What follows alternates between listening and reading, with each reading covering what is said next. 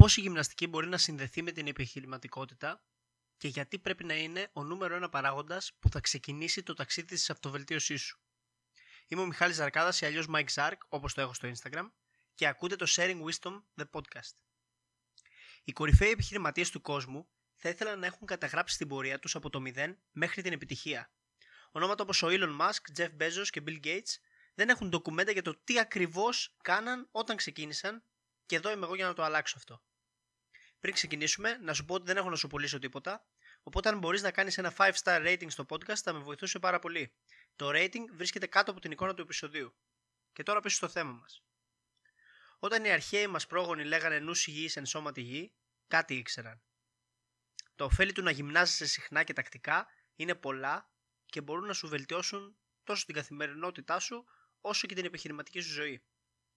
Τα ωφέλη της γυμναστικής στο business χωρίζονται κυρίως σε δύο τομείς. Υπάρχουν αυτά που μπορείς να μεταφράσεις εντός εισαγωγικών σε κάτι που θα σε βοηθήσει και υπάρχουν και αυτά που κυριολεκτικά σε βοηθούν σε κάτι business related.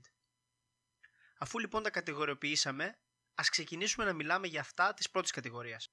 Όσοι είναι αφοσιωμένοι για αρκετό καιρό στο γυμναστήριο, θα ξέρουν ότι ένας από τους μεγαλύτερους παράγοντες για να μπορείς να έχεις πρόοδο είναι το progressive overload ή αλλιώς στα ελληνικά προοδευτική επιβάρυνση. Τι είναι όμως αυτό ακριβώς; Τη μία εβδομάδα σηκώνεις 50 κιλά για 6 επαναλήψεις. Για να μπορέσεις να έχεις μετρήσιμη πρόοδο, πρέπει να προσπαθήσεις την επόμενη φορά να σηκώσεις λίγα κιλά παραπάνω. Στην προκειμένη περίπτωση, ας πούμε ότι είναι 55 κιλά, ή να κάνεις περισσότερες επαναλήψεις, στην προκειμένη πάλι περίπτωση, ας πούμε 8. Αυτό σημαίνει ότι σταδιακά, αν το συνεχίσεις, το σώμα σου θα αναγκαστεί να προσαρμοστεί στην αλλαγή αυτή και θα γίνει πιο δυνατό και ίσως πιο ευπαρουσίαστο. Μα τι σχέση έχει αυτό με το business; Έτσι ακριβώς λειτουργεί και μια επιχείρηση. Ο Elon Musk δεν ξύπνησε μια μέρα και η Tesla είχε 70.000 υπαλλήλους. Ξεκίνησε μόνος του ή με άλλους 5-10. Όταν είδε ότι πάει καλύτερα, επένδυσε τα χρήματα που έβγαζε πίσω στην εταιρεία του και πήρε ένα marketing team παράδειγμα. Έπειτα ίσως αύξησε τους μισθούς των υπαλλήλων του ή τις ώρες που δούλευε ο ίδιος. Μετά δικτυώθηκε με σημαντικούς ανθρώπους ή προσέλαβε καλύτερους ή περισσότερους σχεδιαστές και ίσως αγόρασε μηχανήματα. Ακριβώς τι έκανε και με ποια σειρά δεν το ξέρουμε, αλλά ένα είναι σίγουρο. Είχε progressive overload και δεν είχε από την πρώτη στιγμή και από την πρώτη μέρα που ξεκίνησε 100 δισεκατομμύρια στην τσέπη του. Έτσι και εσείς. Δεν χρειάζεται να είσαστε γνωστοί από την πρώτη μέρα σε όλο τον κόσμο για να πετύχετε. Χρειάζεται και εγώ δηλαδή μαζί. Χρειάζεται να κάνουμε ένα βήμα τη φορά και σιγά σιγά με προοδευτική επιβάρυνση θα φτάνουμε όλο και πιο κοντά στο στόχο μας. Μία σημείωση όμως σε αυτό το σημείο, όλα αυτά δεν τα λέω για να κρίνω εσάς. Ή για να σας επιβάλλω και να σας λέω τι θα κάνετε. Τα λέω περισσότερο για να ακούσω και εγώ. Γιατί είναι πράγματα που ήδη έχω κάνει λάθος και πρέπει να τα διορθώσω σε μένα πρώτα απ' όλα και μετά να βοηθήσω και εσάς. Εδώ σας λέω τι θα κάνω εγώ και από εκεί και πέρα εσείς διαλέγετε το σωστό μονοπάτι για τους δικούς σας στόχους. Πάμε στο δεύτερο όφελο της γυμναστικής και αυτό είναι το discipline ή η πειθαρχία στα ελληνικά. Χωρίς πειθαρχία και αφοσίωση, δυστυχώς δεν γίνεται τίποτα σε κανένα τομέα. Κάποιοι ίσως να ήταν τυχεροί και να πέτυχαν ό,τι ήθελαν χωρίς κόπο και συνέπεια, αλλά αυτή είναι ένα στο εκατομμύριο, ξέρω εγώ. Δεν μπορώ να μεγαλώσω το στήθος μου, μου λένε. Ωραία. Έχεις δοκιμάσει να πας γυμναστήριο χωρίς να χάσεις ούτε μια προπόνηση για ένα χρόνο. Έχεις μετρήσει κάθε μέρα το, ακριβώ, το τι τρως ακριβώς για ένα χρόνο τουλάχιστον. Κοιμάσαι αρκετά; Η απάντηση είναι πάντα, πάντα, πάντα, πάντα, 100% όχι με ξενερωμένη φάτσα. Ε, τι καταλαβαίνουμε σε αυτό, ότι χωρίς πειθαρχία δεν κερδίζεις. Α πούμε ότι έχεις ένα κανάλι που δεν μπαίνει views. Τι θα κάνεις, θα σταματήσεις επειδή δεν μπαίνει views; Όχι. Ακόμα και χωρίς κοινό, πρέπει να δείξεις πειθαρχία και να βγάλεις βίντεο για χρόνια, για χρόνια μπορεί, και τότε ίσως θα ξέρεις αν όντως δεν έχεις views. Θέλει αρκετή προσπάθεια δυστυχώς, ή καλύτερα ευτυχώς θα πω, και πολλοί δεν την έχουν ή δεν κάνουν αυτό που τους αρέσει ή τους εκφράζει και δεν μπορούν να το συνεχίσουν για αυτό το λόγο για πολύ μεγάλο χρονικό διάστημα. Τρίτο όφελος είναι ότι μαθαίνεις να ρισκάρεις και να δοκιμάζεις και όχι μόνο να διαβάζεις και να μαθαίνεις. Τι εννοώ; Υπάρχει στα αγγλικά μια έκφραση που μου άρεσε πάρα πολύ και λέγεται walk the walk, που σημαίνει να κάνεις αυτά που λες.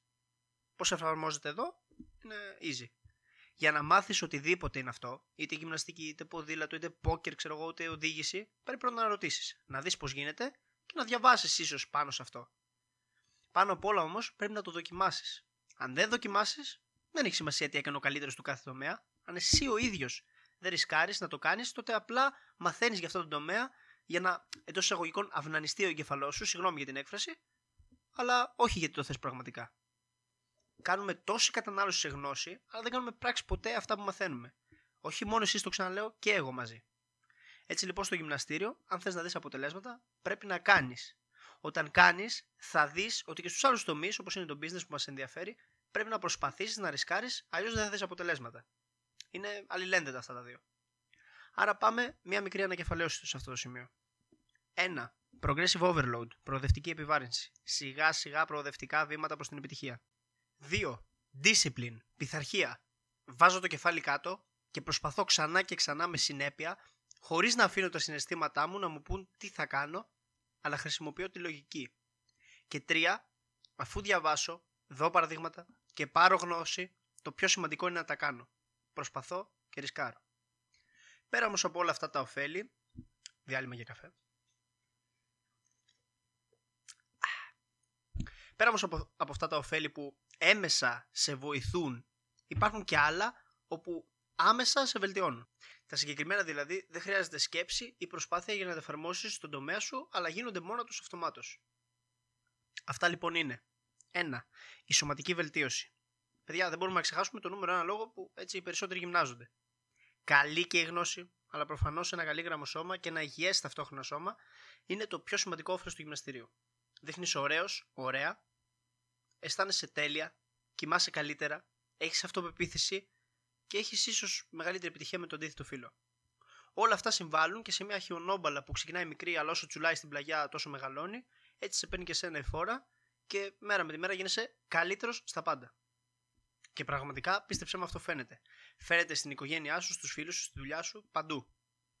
Και τελευταίο είναι το networking. Η δικτύωση δηλαδή στα ελληνικά ή αλλιώς αν θέλετε και κοινωνικοποίηση.